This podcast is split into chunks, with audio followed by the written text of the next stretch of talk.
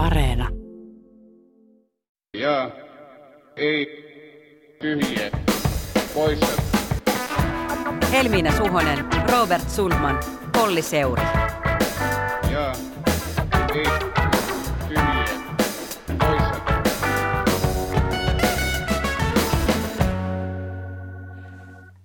Tervehdys on jälleen Pertsi perjantai ja täällä seurana tänään Suhosa Helminen ja aurinkotuoleista studion kömpineet Olli Seuri ja Robert Sundman. Hela torstaina sai kyllä aurinkotuolissa kokea ihan mahtavan Suomen kesäsimulaattorin. Joka kolmas minuutti vaan fiilisteli kesää, Ai, ehkä ai, vähän ai. huurteista kädessä. Joka kolmas minuutti mietti, että onkohan sittenkin liian kuuma. Ja joka kolmas minuutti lisäsi sitten vähän allergialääkkeen annustosta, että vahvalla silmätipat nenäsuihke tablettikombolla mennään. Huhhuh, ja meininki on kyllä ollut paikoin kuin 2019, mutta jollain tavalla se ei kyllä vedä vertoja eduskunnalla, jossa meininki on ollut pikemminkin niin kuin 1994, kun Paavo Väyrynen veti EU-jarrusta, tai 1970, kun oikeisto-oppositio viivytti yliopiston hallinnon uudistuksen, eli niin sanotun mies- ja ääniperiaatteen läpimenoa. Niin, tällä hetkellähän tilanne on se, että eduskunnassa käydään neljättä päivää keskustelua EUn elpymispaketista. Keskustelu piti siis vain kestää tiistaihin niin, että asiasta olisi äänestetty keskiviikkona, mutta keskustelu jatkuu ja jatkuu nyt niin kauan kuin puheenvuoroja pyydetään ja käytetään ja perussuomalaisethan pyytävät. Tätä podcastia tehdessä perjantaina aamupäivällä tilanne on se, että käsittely on viime yönä keskeytetty jälleen tämmöisen pöytäämiskiistan vuoksi. Perussuomalaiset esitti käsittelyn lykkäämistä kesäkuun loppuun, mutta varapuhemies Filatov ei tätä ottanut käsittelyyn, koska esitys on jo pöydätty kerran demareiden toimesta ja eduskunnan kanslian mielestä pöytäämisen voi tehdä vain yhden kerran. Perussuomalaisten mielestä se voi tehdä useamman Tämä on kerran. mahtavaa, että tästä on saatu vielä tällainen kiista eduskunnan työjärjestyksestä. Ja tällä viikolla Twitterissä jokainen voi olla sitten sen jälkeen, kun on ollut pandemia-asiantuntija ja perustuslakiasiantuntija, niin nyt voi olla eduskunnan työjärjestysasiantuntija. Nostellaan rillejä vaan Kyllä. Kyllä, ja nyt perussuomalaiset haluaa viedä Filatovin menettelyn perustuslakivaliokuntaankin vielä. Asian käsittely jatkuu jälleen tänä perjantaina iltapäivällä. Homma alkaa varmasti käydä aika raskaaksi keskustelua vetävälle puhemiehille Vehviläisille Filatoville, sillä perussuomalaisten Juho Eerolla on hyllytetty hommista tämän asian käsittelyn vuoksi. Hän on antanut ymmärtää, että suosisi puhemiehen roolissa omaa puoluetta, että tässä on kyllä kaikenlaista hässäkkätä taas. Niin perussuomalaisethan on vähän loukkaantuneet, kun muut edustajat ja mediakin ovat kutsuneet tätä keskustelua niin kuin tämmöiseksi viivytys- tai jarrutuskeskusteluksi. Mä kuuntelin eilen helatorstain ratoksi pätkän tuota Siellä keskustelua. aurinkotuolissa. Kyllä, enkä, enkä mä kyllä voi, voi oikein pitää sitä minään muuna kuin, kuin sellaisena, koska ensinhän siis syy, syy tälle keskustelun pitkittämiselle oli se, että pääministeri Marin haluttiin saada paikalle. No lopulta hän tuli sitten ää, sinne istuntoon. No siitä haluttiin niin keskustella, koska keskustelua ei ollut vielä tarpeeksi. Ja nyt yöllä sitten haluttiin ilmeisesti myös lykätä päätöksentekoa. Että tässä, niin kuin, jos maalia siirretään tällä tavalla, niin en pidä sitä kyllä minään muuna kuin viivyttelynä. Ää, No sit aika, aika, aika paljon siinä keskustelussa ollaan sillä tasolla, että siellä luetaan blogeja ja kansalaispalautteita, käydään aika, niin kuin, miten se sanoisi, vapaamuotoisia pointteja puhumassa. Mutta samalla on niin kuin sanottava, että tavallaan tällaisessa keskustelussa on mun mielestä jotain niin kuin kierrolla tavalla jaloa. Että puhutaan ja puhutaan, koska halutaan estää päätös, jota pidetään omien arvojen vastaisena ja halutaan niin kuin, tavallaan saada huomiota sille niin kuin mm. omalle kannalle. Tavallaan mä niin kuin ymmärrän sen. Ja, ja jos on kuitenkin vakuuttunut siitä, että tavallaan tämä oma kanta on nyt oikeasta, haluaa puolustaa, niin mä ymmärrän, miksi tällaista tehdään. Ja toisaaltahan siis he tekevät sitä myös sen takia, että he tietää, että sitten kun on äänestyksen aika, niin hyvin todennäköisesti tämä paketti kuitenkin menee läpi. Niin ja Suomessahan on sentään se, että siellä puhujapöntössä pitää puhua asiaa, eikä saa lukea mitä tahansa kioskiromaania. Sinne voi mennä sitten. Joo, ja sitten myös se, että niiden pitää kestää viisi mi- minuuttia niiden puheenvuoroja, eli sitten tavallaan aina otetaan uusi puheenvuoro, että ei voi mennä vetämään kuuden tunnin puheenvuoroa. Kyllä, kyllä, ja tämä rajaa vähän niitä mahdollisuuksia jatkaa sitä jarrutusta loputtomasti. Kerrotaan muuten, että esimerkiksi vuonna 1970 hallinnon uudistusta vastustaneet professorit tehtaili maratonpuheita opposition kansanedustajille, että minkälainen mylly tai tehdas siellä perussuomalaisten taustalla nyt on. Yksi tämmöinen tärkeä asia, jonka tämä on nostanut mieleeni jälleen, on niin kuin se, miten paljon meillä menettelytavat ja monet politiikan pelisäännöt nojaa kirjoittamattomaan ja hyvään tahtoon. Et esimerkiksi lähtökohtaisesti on, on ajateltu, että ei pyydetä pöytäämään asia, joka on itselle epämieluisa, käyttämään hyväksi tilapäisiä enemmistöjä, tai että omasta ryhmästä tuleva varapuhemies, joka nyt sitten tosiaan hyllytettiin, niin kuin Helmiina sanoi, ei lähtökohtaisesti pelaisi niin kuin mm. oman taustaryhmänsä pelejä, jos näin voi sanoa. Nämä on niin kuin aika herkkiä kysymyksiä, ja mä kyllä mietin, että ollaanko me siinä tilassa, että kaikesta on pakko sopia ja säätää, koska ei ole luottoa siihen, että muut toimisi aina niin kuin on yhdessä sovittu.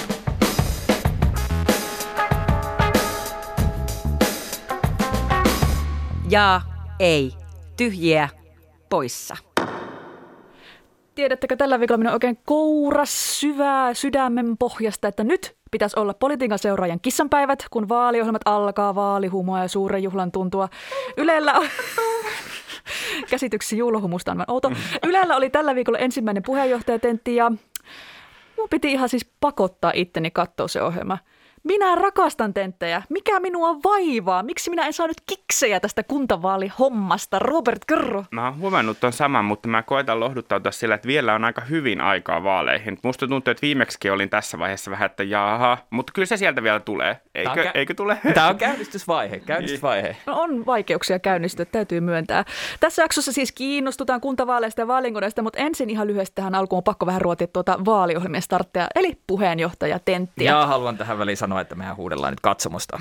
Kyllä, mutta se tentti oli kyllä kuin vähän semmoiset tylsät sukujuhlat. Kuntavaalit lähtökohtaisesti kiinnostaa vähemmän kuin eduskuntavaalit ja pääministeri Marinin poissaolo tuossa karanteeni vuoksi, niin selvästi kyllä latisti vähän sen tentin tunnelmaa. Siinä vaiheessa mä kyllä vähän nauraa tyrskähdin, kun Anna-Maija Henriksson muistaakseni totesi, että olen käynyt tätä sote-keskustelua jo kymmenen vuotta. Että siitä oli jotenkin että sote, niin tärkeä ja niin tylsä. Ja niin rakas. Niin. No joo, mutta kyllä sitä energiaa ja keskustelun lennokkuutta söi valitettavasti myös vähän journalistiset valinnat. En ole siis itse tekemässä vaaliohjelmaa, mutta leipätyönäni on politiikan debatti ja suorien lähetysten tekeminen. Niin tota, siitä näkökulmasta tarkasteltuna tämmöisten PJ-tenttien helmasynti on tämmöinen turboahtaminen. On yhdeksän vierasta, monta keskustelua, aihetta, kaksi juontajaa, halutaan yleisöä osallistavia osioita, käänteitä, edes elementtejä elävöittämästä keskustelua. Ja mä oon tässä ihan super old school ja sanon, että vähemmän on enemmän. Synkkä ei kaikille lisäelementeille ja uusille aiheille. Että se debatti kyllä itsessään kantaa, jos sen annetaan syttyä ja se taas vaatii useamman puheenvuoron antamista per puheenjohtaja. Eli vähemmän on enemmän. Mä taas jäin miettimään keskustelukulttuuria. Ylellähän on tämmöinen hyvin sanottu hanke, jonka ajatuksena on ikään kuin vaalia ja synnyttää parempaa keskustelukulttuuria Suomeen. Ja hanke oli leivottu myös tuohon monituntiseen vaalistarttiin. Tämä Tenttihän oli vain yksi osa tämmöistä monen tunnin vaaliohjelmaa ja siellä startissa käytiin sitten välillä chatissa ja pohdittiin, että onko siellä nyt asiallista keskustelua ja kun päästiin sitten siihen puheenjohtajan tenttiin, niin pohdittiin ensimmäisenä keskustelukulttuuria sen tolaa ja tentin jälkeen tämmöisissä vähän niin kuin jälkipeleissä kysyttiin sitten psykologilta ja erätaukosäätiön toiminnanjohtajalta, kuka oli niin kuin rakentavin, mutta semmoista poliittista analyysiä siinä osuudessa ei tarjoiltu. Mä kanssa mietin sitä tentin alkua, että onko tämä nyt sellainen mediavälitteisten debattien vakiopala, että pitää artikuloida se jaettu huoli mm. keskusteluilmapiirin tulehtumisesta. Vähintään tässä on semmoista ajankuvaa, että tämä kuuluu jotenkin siihen, miten media ajattelee omaa roolia tässä yhtälössä. Tämä on laajempi kehitys. Viime vuosina media on niin kuin havainnut polarisaation ja huolestunut mm. siitä. Ja esimerkiksi professori Anu Koivunen kuvailee tuoreessa artikkelissaan, miten journalistinen media on luonut nahkansa uudelleen ja sovittelee itselleen tämmöistä roolia areenana, jossa nämä polarisaation epäkohdat niin kuin ratkotaan, että media on tässä just tämä välittäjä. Se tarkoittaa niin kuin, nähdäkseni sitä, että lehdistö alkaa esiintyä jonkinlaisena tämmöisenä hyvän puheen ja oikeanlaisen tyylin lähettiläänä. Että mä näen siellä taustalla vähän tämmöisen hellityn ajatuksen, että eripurainen kansa yhdistyy, kunhan ihmiset ymmärtäisi toisiaan ja sitten tämä ymmärrys lisääntyy, kunhan näitä keskustelutaitoja jotenkin vaalittaisiin ja tässä nyt niistä Ja puhuttaisiin. sitten kuitenkin tehdään sinne keskelle tällaisia minidebatteja, Niin. joissa on yksiselitteisesti kaksi osapuolta, joiden pitäisi debatoida. Muoto eli asetelma ja annettu aika, tässä tapauksessa kaksi minuuttia, ohjaa sivaltamaan, mutta kun kaikki on huolissaan puhettavoista, Joo. niin, niin sitten se eetos ja muoto on tavallaan ristiriidassa. Kyllä. Ja sitten seurataan, kun toinen puhuu minuutin ja sitten toivotaan, että juontaja tulee väliin. Mä muistan, Petteri Orpo katsoi juontajia oikein anovasti, kun Maria Ohisalo oli puhunut minuutin ajan. Kyllä, kyllä, koska se ensimmäinen niin kuin paalutus on se, että keskustelukulttuuri on tärkeää myös se, että älkää missään nimessä keskeyttäkö toisianne. Ja musta niin kuin, toi on niin kuin toinen, mutta musta tähän niin kuin tämmöiseen sovittelevaan sävylähettilyyteen liittyy myös semmoinen ongelma, että ei poliittiset erimielisyydet ja konfliktit ole lopulta niin kuin, konflikteja ainoastaan siitä, miten sanotaan, vaan kyllä ennen kaikkea siitä, että mitä sanotaan. Et kyllähän eripuran syynä voi olla niin kuin ihan ne poliittiset erimielisyydet, ei niinkään keskustelutaitojen puute. Ja siksi ehkä mä jäin niin kuin kiinnittymään eniten siihen niin kuin loppuyhteenvetoon, tai että se kiinnitti mun, mun huomiota, koska tavallaan mä toivoisin, että jos jotain vedetään yhteen tuon tentin jälkeen, on se, että no mistä ne puheenjohtajat oli eri mieltä, vaikka kun puhutaan tästä sotesta, niin kuin mega-uudistuksesta, millaisia niin kuin arvo arvoeroja sieltä tuli, millaisia niin kuin rahankäyttövalintoja vaikka, vaikka tuli, siellä oli tämä sadan tuhannen, että miten käyttäisit 100 000 euroa, että mitä vaikka nämä erot kertoo puheenjohtajista. Se oli hyvä kysymys. Se, se oli ihan kiinnostava kysymys. Niin mä vähän ajattelen, että niin kuin riskinä on se, että media hukkaa pallon, jos tällaisen analyysin sijaan se päättääkin pohtia, että kuka käytti rakentavimman puheenvuoron. Koska silloin musta luodaan sitä kuvaa, että näissä erimielisyyksissä on ensisijaisesti kyse pöytätavoista ja onnistuja on se, joka niin kuin osaa pöytätavat. Senkin uhalla, että puhutaan vähän ristiin ja päällekkäin ja lomittain. Mä palaan vielä siihen muotoseikkaan. Se liittyy tähän, mikä mm. teidän mielestä on debatissa sopiva puheenvuoro mitta? Mä ymmärrän, että tempo pitää olla riittävä ja keskustelu tarvitaan jännitettä, mutta keskeyttää pitää mun mielestä, jos puhuja ei vastaa kysymykseen tai pelaa tietoisesti aikaa, aloittaa vastauksia jostain muinaista roomalaisista. Että kyllähän sekin muokkaa keskustelukulttuuria, jos max 30 sekkaa on se ihanne niin vastaus. Mä huomaan, että, että musta tuntuu siltä, että ne vastaukset venyy koko ajan. Ja se tavallaan kello, kun niissä aina ne puhujakello, että ne vaan niin kuin käy ja käy ja minuutit kasaantuu ja ihmiset ei sano mitään. Mutta samalla oli myös vastauksia, jotka oli aika lyhyitä ja sitten juontajat sanoi heti perään, että pidetään ne lyhyenä niin, ne vastaukset. Niin. Tässä vastauspituudessa mun mielestä on suomalaisille poliitikoille petrattava omien pointtien kiteytys tämmöisessä nopeatahtisessa keskustelussa. Ehkä tähän voi sitä esiintymiskoulutusta sitten suunnata johonkin.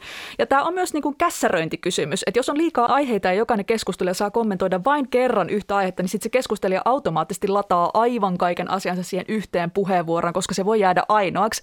Ja jos hän tiedostaa, että keskustelussa ehtii saada useamman puheenvuoron, niin ne jää lyhyemmäksi. Tämä on ihan käs- käsikirjoitusasia. Kyllä jää puheenvuoron jakamisasia. Jos Kyllä. jakaa niitä monta putkeen, niin sitten se debatti Se ei pääse syntymään. Kyllä. Niin, mutta välillä pitäisi Joo. antaa myös tilaa sille, että puhutaan vähän päällekkäin, kun siitä tulee kiinnostuvuutta. Siinä, se se niin herää er, eloa, siitä tulee energiaa. Suomalainen yleisö aina sanoo, että ei päälle puhumista, mutta sehän on debattien suola välillä, että siellä leimahtaa ja puhutaan Niin, päällekkäin. tässä on se ristiriita just siitä, että tavallaan, että se toisaalta me halutaan hyvää asiapitoista, asiallista keskustelua asia-aiheista, ehkäpä rauhallista, mutta me halutaan myös hyvää televisiota. Kyllähän tär- ja niissä voi olla myös joskus ristiriita, kyllä se voi nyt myöntää tässä toimittajan ääneen.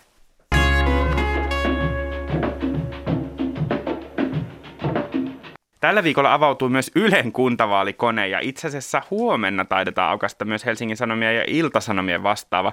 Sikälikin siis vaalihumua starttaillaan. Vaalikoneethan on tutkitusti tärkeitä.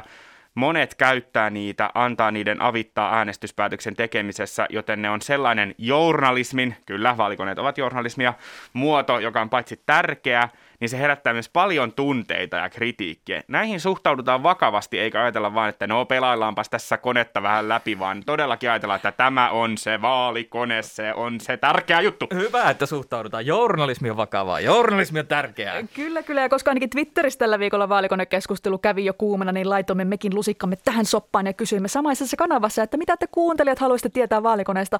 Ja tuli ihan hullun hyviä kyssäreitä. Kiitos jokaiselle, jotka kommentoi. Ja näin palvelujournalismin hengessä aiomme nyt vastata näihin kysymyksiin.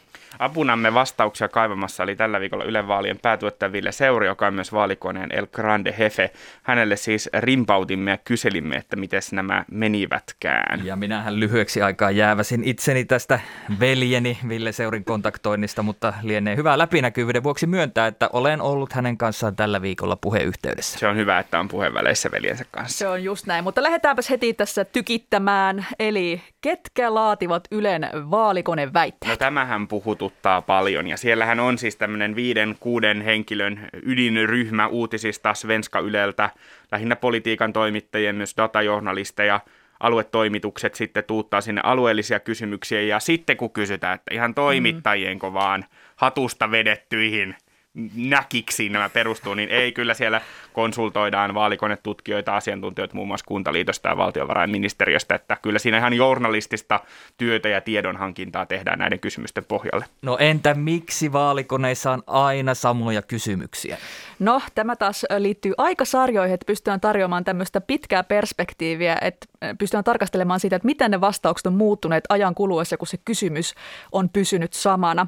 Ja Ylellä näitä toistuvia kysymyksiä on aika vähän, vähän, siksi pystytään huonosti muodostamaan tämmöistä aikasarjaisuutta, että niitä pitäisi olla enemmän. Tämähän on muuten itse asiassa tämmöinen yksi ihan klassikko-kommentti, että mm. miksi siinä Hesarin ja Iltasanomien äh, koneessa aina kysytään näistä tota, samaa sukupuolta olevien parien äh, avioliitto- ja adoptio-oikeuksista, kun päätös siitä on jo tehty. Ja siinähän on itse asiassa just tämmöinen aikasarja-ajatus, että sillä katsotaan myös ehkä jonkunlaista asenteiden liberalisoitumista mahdollisesti mm. pidemmällä aikavälillä. Tähän pätee myös toinen viisaus, että miksi korjata sellaista, mikä toimii. Aivan. Et jos joku kysymys tuottaa kiinnostavia eroja, toimii myös yleisörajapinnassa, niin silloin se tekee tehtävänsä. Ihan samalla tavalla journalismissa aika paljon tämmöistä päiväni murmelina mm. kamaa. Me kaikki tiedetään, se samat teemat ja kysymykset toistuu, mutta se saattaa silti palvella hyvin yleisöä ja sen tiedon tarpeita. No sitten, miksi väitteisiin ei ole, en osaa sanoa vaihtoehtoa, jos ehdokas ei ole asiassa vahvasti puolesta tai vastaan, vaan pikemminkin päinvastoin. No ehdokkaan ja käyttäjän välistä etäisyyttähän tässä mitataan laskentatavasta johtuen äh, muodostuu ehdokkaalle liian edulliseksi, jos hän ei ole mitään mieltä mistään. Mm. Ollaan nähty sellaisia, että joku vastaa sen keskiriviin ja nousee Kyllä. aika hyvin esille. Ratkaisuna on siis, että sitä vaihtoehtoa ei tällä kertaa ole. Ja äh, Ville Seuri on huomauttanut, että ei politiikassa lähtökohtaisesti olla äänestämättä tyhjää. Odotetaan näkemyksiä. Poliitikoilta on perusteltua pakottaa vastaamaan heidät kysymyksiin. Mm. Ja yleisöllä on edelleen mahdollisuus sivuttaa tämä kysymys, jolloin se ei painotu tässä valinnassa siellä vaalikoneessa. Aika paljon niin kuin huomasin, että Twitterissä puhuttiin myös se, että mikä mitä on niin kuin valikoitu, millaisia niin kuin aiheita on valikoitu sinne koneeseen, erityisesti että koulutusaiheet, että miksi ne jäävät katveeseen. On kysymystä vain kasvisruokapäivästä ja uskonnosta, mutta ei aidoista koulutusasioista. Niin, että jotenkin koulutusaiheet vedetään identiteettipolitiikkaan Niin, saman niin. tien. Tota, Ville Seuri vastasi niin, että tämä koulutus on tämmöinen aihe, johon on tosi vaikea kehittää väitteitä, joihin nämä ehdokkaat vastaisivat lopulta rehellisesti. Siis koulutus ja vanhustenhoito, kaikkihan kannattaa näitä, että niihin lisätään resursseja ja ne toimii hyvin. Ja Niin kannatatko, että koulut ovat hyviä? niin, et, et, et, onko, ja että lähi, koulu onko, onko, onko kaikilla Niin, lähikouluja niin. ja näin poispäin. Ja tässäkin aiheessa konkreettiset aiheet on niitä paikallisia aiheita ja valtakunnalliset kyssärit on tämmöisiä sitten poliittisia arvoulottuvuuksia, kuten vaikka kasvisruokapäivä. Ehkä me ollaan aika paljon sivuttu tässä jotenkin semmoista kierretty kuin kissa, onko se kissa kuumaa puuroa tätä, että luovatko ne vaalikoneet poliittisia diskursseja, synnyttääkö ne polarisaatiota. Esimerkiksi kysytään, että mistä leikataan, eikä tarvitseeko leikata. Tai kysytään, että tarviiko kotoutumista, eikä että miten kotoutetaan. No tässä on sellainen perusasia, että väitemuotoissa vaalikoneissa ei voi kysyä miten, vaan on rajattu määrä keinoja, ja, jo- joilla sit pyritään tuottamaan poliittisesti relevantteja eroja. Mm. Toki siellä oli tämmöisiä, niin kuin, että sitten sä laitat jotain vaikka viiden listan asiat järjestykseen, arvojärjestykseen. Hemmetin hyvä uusi kysymysmalli. Niin periaatteessa jo vaikka niin kuin kotouttamisestahan voisi tehdä myös tällaisen, että sekin on valinta, että tehdäänkö tämmöinen viiden mu- kohdan lista. Mutta yleisesti nämä asenneväitteet niin kuin herättää aika paljon selvästi niin kuin mielipiteitä puolesta ja vastaan. Kyllä, ja mua on yllättynyt, miten jotkut ajattelee, että, että miten nämä asenneväitteet jotkut näkee, että ne on niin kuin Ylen mielipiteitä. Että miksi Yle haluaa väittää, että kotoutuminen ei ole tärkeää, tai että, että vastaavako ne kaikki, aivan kaikki vaalikoneen väitteet omaa arvomaailmaa. Kaikki väitteethän ei voi olla tietyn poliittisen intressin näkökulmasta, että pitääkö suojella Saimaan norppia ja täytyykö olla kasvisruokapäivä, vaan siellä on väitteitä ja diskursseja, jotka on olemassa tässä poliittisessa todellisuudessa, vaikka ne ei ole kaikkien jakamia. Siksi niihin voi vastata myös, että täysin eri mieltä. Mutta ehkä mä sanoisin tässä myös, että on vaalikoneita ja vaalikoneita, joissa väitteet on ehditty hioa pitkään ja toisissa ehkä vähän vähemmän. Ja nämä vaalikoneet tosiaan ei ole mitään valtion virallisia vaalikoneita tai tutkijoiden laatimia kyselytutkimuksia. Ne on journalistisia tuotteita. Niin ylipäänsä musta monissa vaalikonekommenteissa näkyy, ja anteeksi, tämä on nyt varmaan ylimielinen toimittajan niin kuin ylimielinen vastaus, mutta vähän sellainen teknokraattinen ihanne, että miksei vaalikone ole se ainoa ja oikea vaalikone, jossa on 46 000 väittämää kaikista asioista täsmälleen oikein muotoiltuna, joka sitten vastattua se niihin antaa aukottomasti lopullisen totuuden, eli ehdokkaan, jota heti pitää äänestää. Mutta eihän se niin mene, että tämä on niin kuin journalismia, tämä raapasee pintaa, tämä antaa niin kuin jotain arviota, jotain suuntaa, mutta kyllähän se on niin kuin ihmisestä sitten kiinni, että mitä hän painottaa ja, ja sel- selvittääkö sitten vaikka päälle, että jos jotkut tietyt koulutusasiat vaikka on hänelle hyvin tärkeitä, niin ottaa sitten selvää ehdokkaiden kannoista. Niin ja näin se palvelee ilmeisen hyvin sekä yleisön tiedon tarpeita että ehdokkaiden ja kansalaisten vuorovaikutusta. Otetaan esimerkiksi se, että siellä on tullut kritiikkiä tätä työpaikat vastaan ympäristönsuojelu vastakkainasettelua kohtaan. Eli jos otetaan vaikka tämmöinen esimerkki, että Kuopion Sorsasaloon suunniteltu Finpulp Oyn biotuotetehdas ei saanut lopulta KHOlta ympäristölupaa. Päätöstä perusteltiin Kallaveden ekologisella tilalla ja hanke jakoi myös poliittisesti ja sitä vastusti muun muassa Pro Kallavesi kansalaisliike, niin mä mietin, että jos esimerkiksi on niin, että joku kunnallispoliitikko väittää, että on väärin ladattu tämä mm. kysymys, että ympäristö ja teollisuus eli työpaikat ei ole koskaan vastakkain, niin on se vähän myös tosiasioiden silottelua.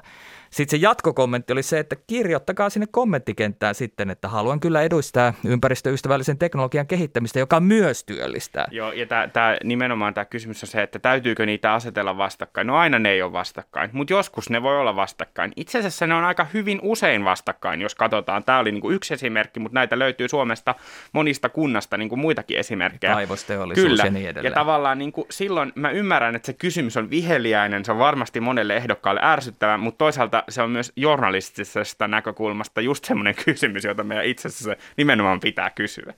Mutta äh, Raadin mielipide, kärjistävätkö vaalikoneet vielä entisestään politiikkaa? Harmaa sävyjä ei enää ole, entä poliitikkojen valmius kompromisseihin? Niin, no ehkä niin kuin näiden, jos mietitään tätä vaalikoneen luonnetta, niin sehän pyrkii juuri erottelevuuteen, että pystytään valita sieltä sitten ne itselle sopivat omin ajatuksen mätsäävät ehdokkaat. Ja että sille äänestäjälle olisi mahdollisimman selkeä valinta, että kenet hän valitsee. Ja sitten ei tarvita semmoisia kysymyksiä, johon kaikki vastaa samalla tavalla, että sieltä pyritäänkin hakemaan niitä eroja. Ja sitten ne harmaan sävyt tulee niissä ihmisten perusteluissa sitten siellä jälkikäteen, kun ne väitteet on niin yksioikoisia, niin sinnehän voi sitten selostaa pitkätkin pätkät, mitä mieltä on. Niin mä huomasin, että oli ehdotettu, että pitäisikö olla tämmöisiä niin kuin vaalikoneita, jotka jotenkin mittaisi niin kuin kompromissikykyä tai jotain tällaista. Ja musta kun mä puhuin tästä Villenkaan, niin hän sanoi ihan hyvin, että, että onhan se niin kuin kompromissikyky on sitten niin kuin kyse politiikasta taitona. Et, ja ja tavallaan, että miten poliitikko sitten osaisi toimia niin kuin kunnan tai Suomen puolesta tai pystyisi neuvottelemaan muiden puolueiden kanssa. Se olisi toki kiinnostavaa, sitä voisi jotenkin mitata, mutta vielä kiinnostavampaa olisi nähdä se vaalikone, joka tätä jotenkin mittaisi. Että kyllä se varmasti kiinnostaisi ihmisiä, mutta se olisi tosi, tosi vaikea tehdä. Ja sitten on ollut myös tällaisia, että olisiko jotain tietokilpailukyssäreitä, että miten ehdokas tuntee eri aihealueita, mutta se on niin kuin ihan mahdotonta, koska oikeat vastaukset olisi 30 sekunnin päästä puolueiden mm. postituslistoilla, että, että tässä on niin kuin vähän, vähän, tätä, vähän tätä samaa, että, että tota, niin kuin läpivalaistaan ehdokkaan ajattelua, mutta ei, ei niin kuin näillä koneilla pystytä mittaamaan, että mikä on niin kuin tietotaso tai miten pärjää päätöksenteon arjessa. Tähän muuten on pakko niin kuin sanoa kuuntelijoille, jos ne ei tiedä, niin niin kyllähän niin kuin, kun seuraa ehdokkaita, jotka kuntavaaleja tekee varsinkaan niin kuin yhtä ammattimaisemmin, niin hehän niin kuin erittäin tarkkaan yhdessä oman tämmöisen kampanjatiiminsä kanssa niin kuin vastaa näihin kaikkiin vaalikoneisiin, pohtii, pohtii tarkkaan, mitä he vastaavat, excelöivät ne kaikki vastaukset, jotta sitten muistavat, ettei mene ristiin niin kuin eri vaalikoneissa, käyttää vähän samoja vastauksia, että myös se täyttäminen on hyvin ammattimaista ja sanotaanko tarkkaan katsottua. Joo, mä jään kyllä odottamaan tämmöistä kompromissikonetta, se kuulostaa aivan täydelliseltä. Jotta ei menisi ihan toimittajien keskinäiseksi viisasteluksi, niin otetaan vielä puhelu Helsingin yliopiston väitöskirjatutkijalle Veikko Isotalolle. Tervehdys Veikko. Terve, terve. Hei, miten vaalikoneita tutkineena arvioit sitä valtaa, joka vaalikoneen tekijällä on? Pystyykö vaalikoneen tekijä merkittävästi vaikuttamaan vaaleihin? No kyllä vaalikoneen tekijällä on valtaa, suhteessa ainakin käyttäjään. Ja tämä keskeinen, mistä tämä valta kumpuaa, on se, että vaalikoneen suunnittelijat valikoi ne kysymykset, mitä vaalikoneisiin päätyy. Ja se, mitä kysymyksiä vaalikoneeseen sitten päätyy, niin niillä on vaikutuksia, että mitä, mitä vaalikone suosittaa käyttäjälle. Ja tästä on niin ollut erilaisia simulaatiotutkimuksia, että äh, meillä on ollut 50 kysymyksen patteri ja sit siitä on valittu 30 kysymystä jota on sitten näytetty käyttäjille ja, ja sitten varioitu sitä, niitä kysymyksiä, mitä siihen 30 valitaan niistä 50 ja katsottu, että muuttuuko ne suositukset, mitä puoluetta sitten käyttäjälle suositetaan ja on huomattu, että kyllä ne, kyllä ne itse asiassa muuttuu. Eli tämä niin kuin kysymysten valinta on tämä yksi keskeinen tekijä ja sitten toisia niin kuin tällaisia muitakin niin kuin tekijöitä on, jotka sitten myös vaikuttaa. Eli, eli esimerkiksi millaiset on nämä vastausvaihtoehdot, ne skaalat ja sitten tota, on, on niin kuin se valikoneen käyttäjäkokemus, että miten käyttäjä sen, sen käy läpi, niin, niin kyllä, kyllä niin kuin vaalikoneen suunnittelija pystyy noillakin niin kuin vaikuttamaan sillä algoritmilla esimerkiksi, että, että miten me lasketaan se yhteensopivuus käyttäjän ja ehdokkaan välillä. Ja valtaahan on kyllä myös se, että nämä ovat suosittuja, niin kuin ylipäätään mm. vaaliohjelmat. Mm. Voidaanko me määritellä jotenkin se, että millainen on ihanteellinen vaalikone. Sä oot itse niin kuin, tosiaan tutkinut vaalikoneita ja sä oot myös kirjoittanut, että, että olisi tämmöisiä niin kuin, hyviä tai e, e, ikään kuin voisi olla jotain tiettyjä asioita, mitä vaalikoneen pitäisi täyttää ja, ja sitten ne ei aina niin kuin, täytä niitä. Niin mitä, mitä niin kuin, puutteita vaikkapa suomalaisissa vaalikoneissa on? Nehän perustuu ajatukselle, että yhteensovitetaan äänestäjät ja ehdokkaat tai, tai myös puolueet, mutta Suomessa se pääpaino on oikeastaan ehdokkailla ja äänestäjillä, kun taas sitten kansainvälisesti vaalikoneet on enemmän puoluepainotteisia. Ja tässä on niin kuin tällainen poikkeama kansainväliseen valtavirtaan. Ja ylipäätänsä Suomessa vaalikoneet on todella suosittuja, että vaan Hollannissa on oikeastaan samanlaisia käyttäjämääriä kuin Suomessa.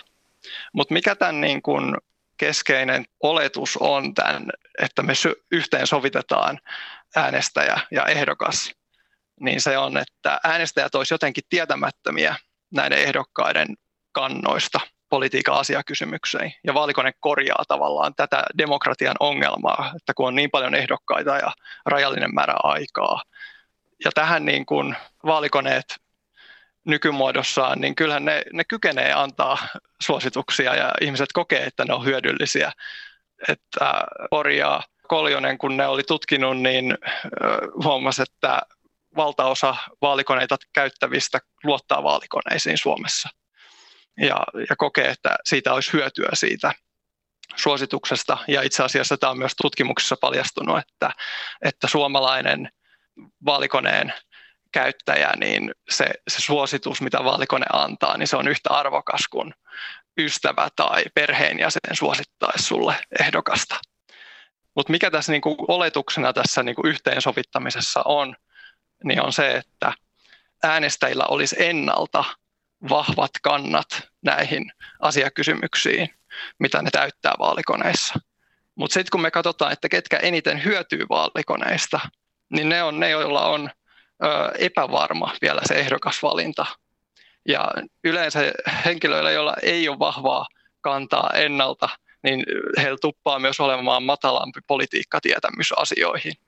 Eli silloin sulla on ihmisiä, jotka ei ole varmoja niiden vastauksista, niin ne saa suosituksia ja ne sitten se tavallaan siinä on sellainen ongelma taustalla tässä, tässä niin kuin yhteensovittavassa vaalikoneessa. Niin tämä on tämmöinen niin kuin isompi ja. demokratiakysymys, että, että vaalikone palvelee itse asiassa näitä erittäin hyvin, mutta vaalikoneen ennakko-olettamat on sellaisia, että, että ne ehkä voi johtaa demokratian kannalta sitten kyseenalaiseen näkymään. Mä haluan kysyä vielä, me ollaan tässä edellä puhuttu sitä, että mikä on oikeastaan tällaisen hyvän vaalikone-kysymyksen ää, luonne ja miksi niitä kritisoidaan niin paljon, niin millainen olisi ihanteellinen vaalikonekysymys? No ihanteellinen vaalikonekysymys, niin no se pitäisi olla sen, minkälainen vaalikone me halutaan. Että halutaanko me sellainen vaalikone, joka on asia, asiakysymysvaalikone. Et jos katsotaan nykyisiä Yle ja Helsingin Sanomien vaalikoneita, niin ne oikeastaan tällaisia hybridejä, että siinä on sekä asiakysymyksiä että on sitten tällaisia arvokysymyksiä. Ja sitten tässä asiakysymyksien kysymisessä, niin siinä on tavallaan taustalla se ajatus, että ne ehdokkaat, joita vaalikone suosittaa, niin äänestäjä tai käyttäjä antaisi niille niin kuin mandaatin – vastata, niin, niin kuin äänestää sitten, jos olisi äh, siellä valtuustossa tällaisia kysymyksiä, niin ne äänestäisi samalla tavalla, mitä ne on vastannut vaalikoneisiin. Ja se olisi tällainen niin kuin rajatun mandaatin, tällainen niin kuin edustuksellisen demokratian kannalta sellainen niin kuin rajattu mandaatti. Mutta sitten meillä voi olla sellainen toinen näkökulma tähän, että vaalikone suosittaisi sellaisia ehdokkaita, joilla on sama arvopohja kuin, kuin sulla vastaajalla. Että on niin kuin sitten toinen näkökulma tähän, että millainen vaalikone voisi olla, jos tämä yhteensovittaminen on siinä niin kuin ajatuksena. Mutta mut jos me katsotaan, näitä, että jos meillä olisi asiakysymyspohjainen vaalikone, niin minkälaisia kysymyksiä siinä sitten tulisi olla, niin ne kysymykset pitää olla relevantteja, että ne mielellään olisi sellaisia, jotka olisi tulevalla vaalikaudella ajankohtaisia. Sitten sinulla voi olla toisaalta kysymyksiä, jotka ei välttämättä ole politiikan niin kuin tapetilla, mutta ne on sellaisia niin kuin ikuisuuskysymyksiä. Pitäisikö Suomen erota Euroopan unionista tai, tai sitten niin kuin, voi olla myös hypoteettisia kysymyksiä, mutta mut niiden, niiden arvo on sitten tietyltä tavalla ehkä vähän rajatumpi.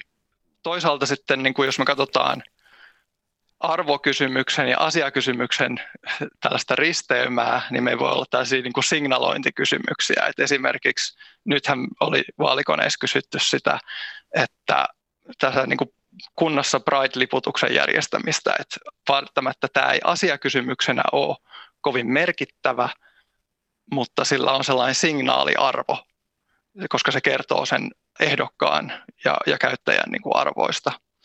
Mutta sitten niin kuin ylipäätänsä, jos me mietitään vaalikonekysymyksiä, niin nehän ei saisi olla tällaisia epäselviä tai monitulkintaisia.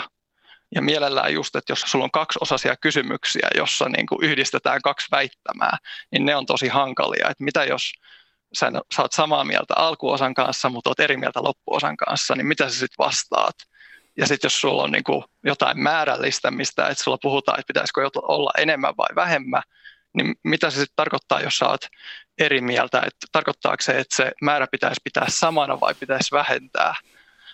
Ja, ja sitten on niin kuin, tällaisia ongelmia on, on, liittyy vaalikonekysymyksiin. Ei ole helppoa kysymyksen ja väitteiden muodostaminen. Hei, kiitos tosi paljon väitöskirjatutkija Veikko Isotalo.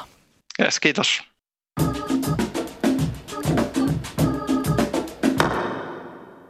Ja kun on kuntavaalistartti viikko, niin kuntavaaleja tulee koko rahan edestä. Kysytään vielä lopuksi, miten puhua oikeista asioista, kun kyse on juuri kuntavaaleista? Miten puhua kuntien asioista, kun vaalikamppailu on sekä paikallista että valtakunnallista, ja mitä väliä tällä on? Suomalaisia kiinnostaa kuitenkin terveyspalvelut, vanhustenhuolto, työllisyys, talous ja velkaantuminen, turvallisuus, syrjäytyminen, peruskoulut, tällaisia klassikoita siis kunnallisalan kehittämissäätiön alkuvuodesta julkaiseman kyselyn perusteella. Niin nämä tosiaan on klassikoita vaaleista toiseen, ja samoin vaaleista toiseen toistuu myös se havainto, että siitä huolimatta puhutaan usein valtakunnallisista aiheista, ja että sitä myös valitellaan, että miksi puhutaan valtakunnallisista aiheista, kun pitäisi puhua paikallisista aiheista. Tämän havainnon voi todeta ainakin edellisistä kuntavaalitutkimuksista. Meillä on nyt puhelimessa Tampereen yliopiston valtioopin tenure track professori Elina Kestilä-Kekkonen, tervetuloa. Kiitos. Mitä merkitystä sillä on, että kuntavaaleihin sekoittuu tällaisia valtakunnallisen politiikan käänteitä, millä ei varsinaisesti ole tekemistä mm, kuntavaalien kanssa? No ainakin se on se merkitys, että lähes kaksi kolmesta äänestysikäisestä kokee, että politiikka on joskus niin monimutkaista, että on vaikea ymmärtää, mitä on tekeillä. Ja sen takia reiluinta selkeintä olisi puhua niistä asioista, jotka oikeasti kunnille kuuluu, kuten juuri näistä mainitusta peruskoulusta ja päiväkodeista, sivistyspalveluista, kaupunkisuunnittelusta.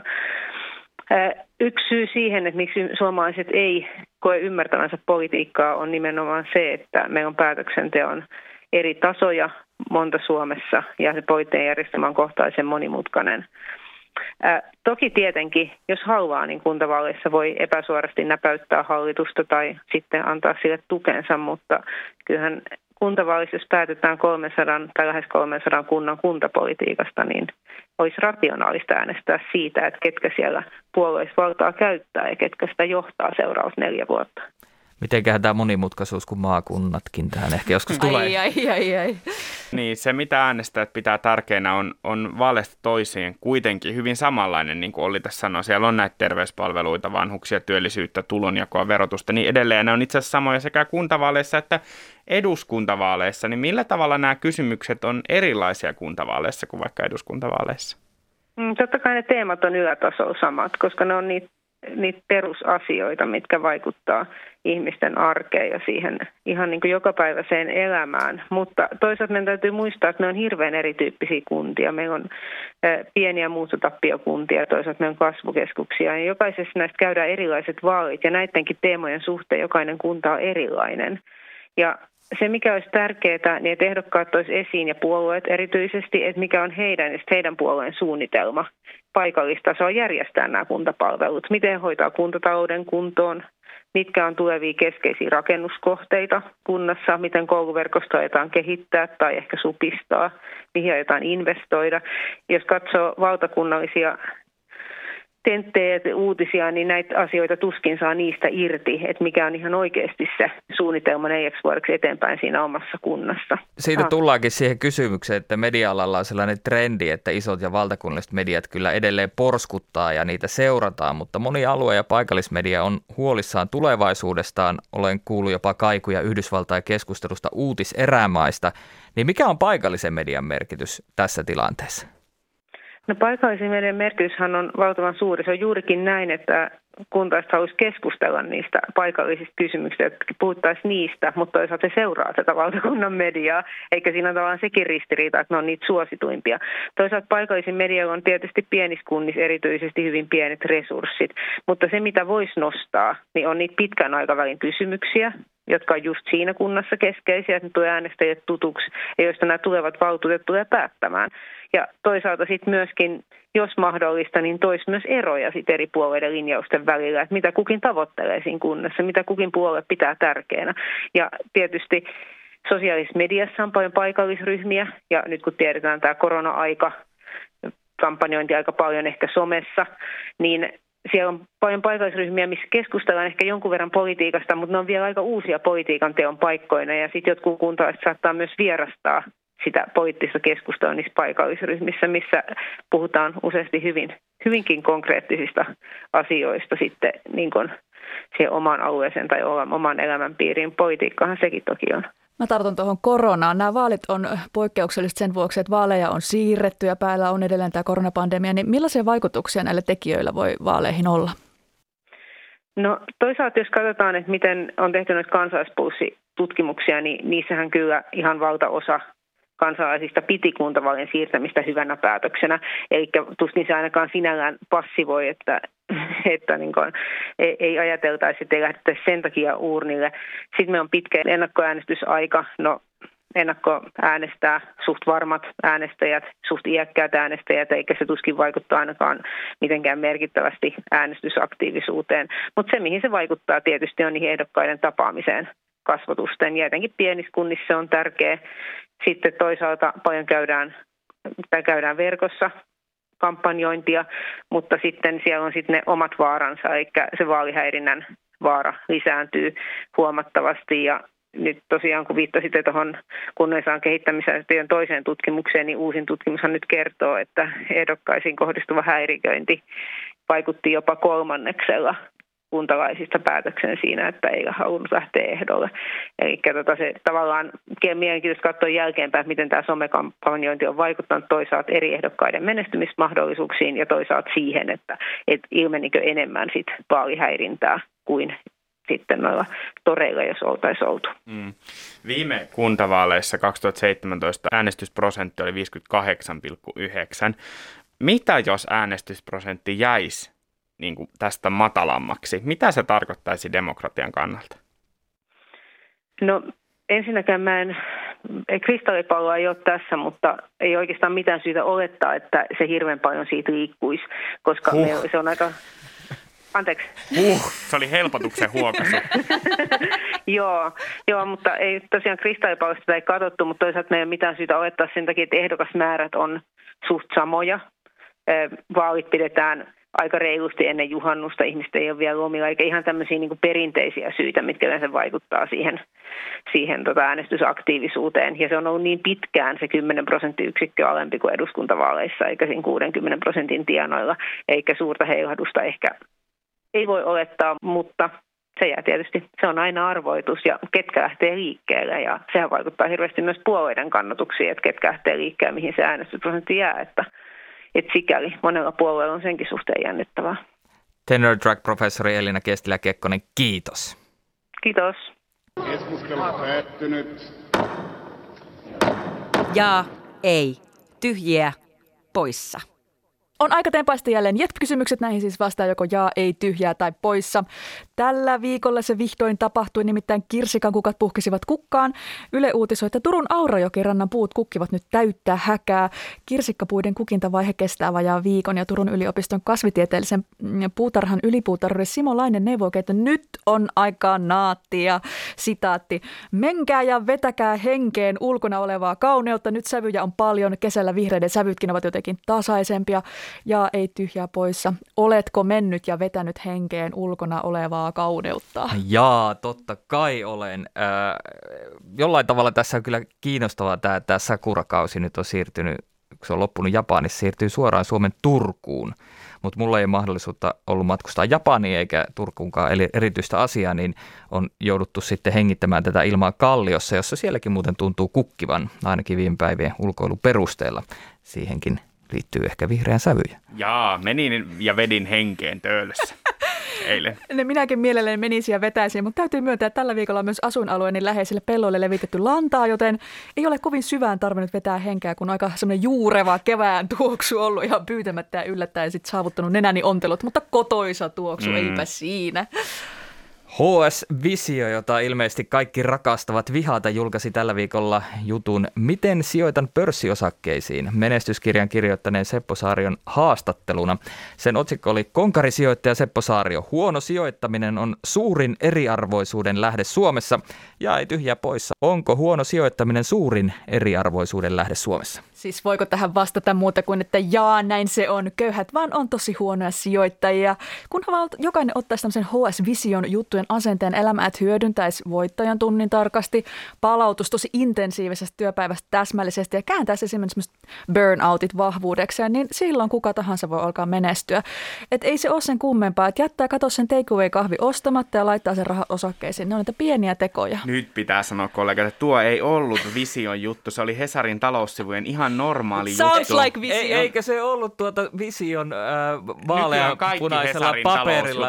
on sillä vaaleanpunaisella paperilla. Miten tässä pysyy lukija nyt enää ku- musta, mukana? Musta on hauskaa, että Visiosta on tullut niin tunnistettu brändi, että tämä tietynlainen menestymisen sävy jutuissa yhdistetään niin kuin heti tavallaan visioon. Musta on niin kiinnostava media-ilmiö.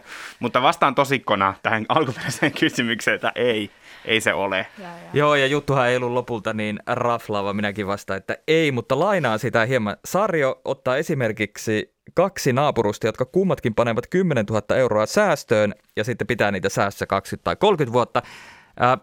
Mä oikeasti ajattelen, että tämä keskiluokkaisuus on niinku teema, median keskiluokkaisuus. Se on Hesarissa paikoin ihan hirvittävän räikeä. Korona-aikana kerrotaan etätyöntekijöiden tarinaa, sijoittaminen arkea, samoin asuntomarkkinoista sekä asunnon omistajien että asuntosijoittajien näkökulmasta ihan hirveästi nykyään juttuja, eikä vaan Hesarilla. Ylekin on tässä, tässä ihan tässä keskiluokkaisuudessa ihan kova asiantuntija, vaikka sävy onkin ehkä usein vähän maalaisserkumpi kuin Helsingin Sanomilla. Ja siinä tullaan ehkä niihin eroihin, että ei siinä mitään, että Hesarihan on lukijoidensa lehti. Lehteä on tehtävä niille, jotka siitä tuotteesta maksavat ja joiden huomiota se sitten voi myydä mainostajille. En epäile, etteikö 10 000 euro sijoitus ole mahdollinen monelle Hesarin lukijalle. Silti musta on kiva tai olisi kiva, että puhuttaisiin enemmän siitä, että ketä mediat erilaisilla jutuilla puhuttelee, erilaisilla alustoilla, kuten visio ja miksi, ja millaisia olettamuksia tai ideologisia positioita tällaiset ää, laajemmin tarkoittaa. Tämmöinen medialuento tähän väliin. Viimeisenä sitten tärkein kuitenkin, eli Joo. maailman mediat ovat menneet tällä viikolla sekaisin, eikä sijoitusvinkkeistä, vaan siitä, että näyttelijä lifestyle-yrittäjä Gwyneth Paltrow kertoi Smartless-podcastissa, että hän joi alkoholia karanteenin aikana. Hän, hän saattoi juoda joka ilta kvinoa viskipohjaisia drinkkejä, teki pastaa ja söi vehnäleipää. Menin ihan raiteiltani, Gwyneth Paltrow heitti haastattelussa, kuten The Guardian-lehti twiitissään kysyi tällä viikolla, niin jae tyhjää tai poissa, onko sinunkin surkein COVID-hetkesi ollut se, että söit leipää? Gluteini tuo aikamme heroiini, mutta vastaan ei, koska minä rakastan leipää. Kuulen oikein vehdän kutsuhuudon tälläkin hetkellä, sillä aion viikonloppuna paistaa pizzauunissa pizzaa niin kuin huomista ei olisi. Mä vastaan, että ei, mutta äh, täytyy myöntää, että mulla on ehkä tässä korona-aikana korostunut sellaiset äh, asiat, joita toiset saattaa pitää hyvinkin niin kuin paheksuttavina, kuten kofeiiniton kahvi ja alkoholiton olut. No huhhuh. No mä vaan niin kuin jäin tähän leipään kiinni, että siis, siis pasta ja vehnä leipää, onko mitään parempaa? leipä sydän. Kiitos, että kuuntelit Jetpin. Mitä mieltä olit? Laita meille palautetta vaikka Twitterissä tai Instagramissa. Tunniste on tietysti hashtag Jetp. Tätä kuntavaalistarttijaksoa olivat tekemässä minä Olli Seuri sekä kollegani Robert Sundman ja Helmina Suhonen. Äänitarkkailijana ja äänisuunnittelijana oli Joonatan Kotila. Ensi viikon moi moi! Moi moi!